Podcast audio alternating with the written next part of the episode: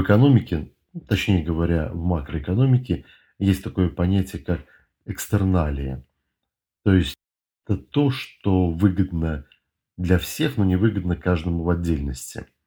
Что-то типа коммунальных услуг, когда люди собираются вместе, строят водопровод, который выгоден всем вместе, когда можно брать и каждому воду из него.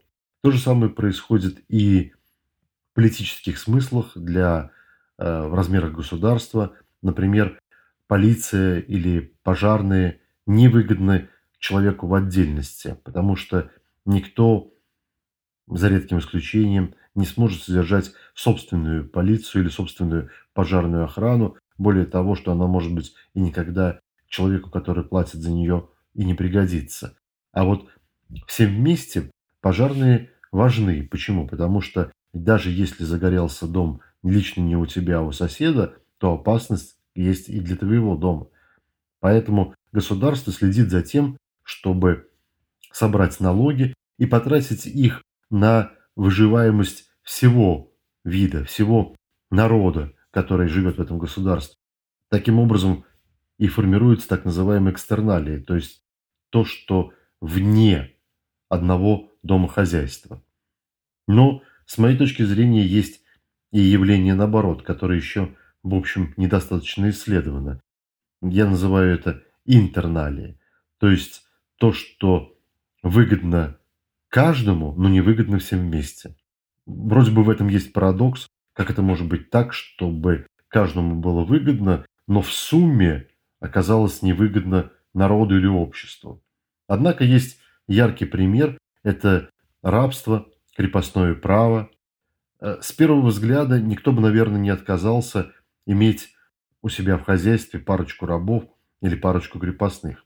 Более того, если посчитать экономическую выгоду, то, конечно, затраты на рабов минимальные, издержки минимальные, небольшой кров над головой, простая еда, минимум одежды. Однако производительность от них должна быть выше, то есть в совокупности при минимальных затратах люди производят, или хозяйство с рабами производят больше продуктов, чем необходимо для э, потребления больше продуктов для того, чтобы были излишки и богатство, или, как его говорят, валовый внутренний продукт государства рос.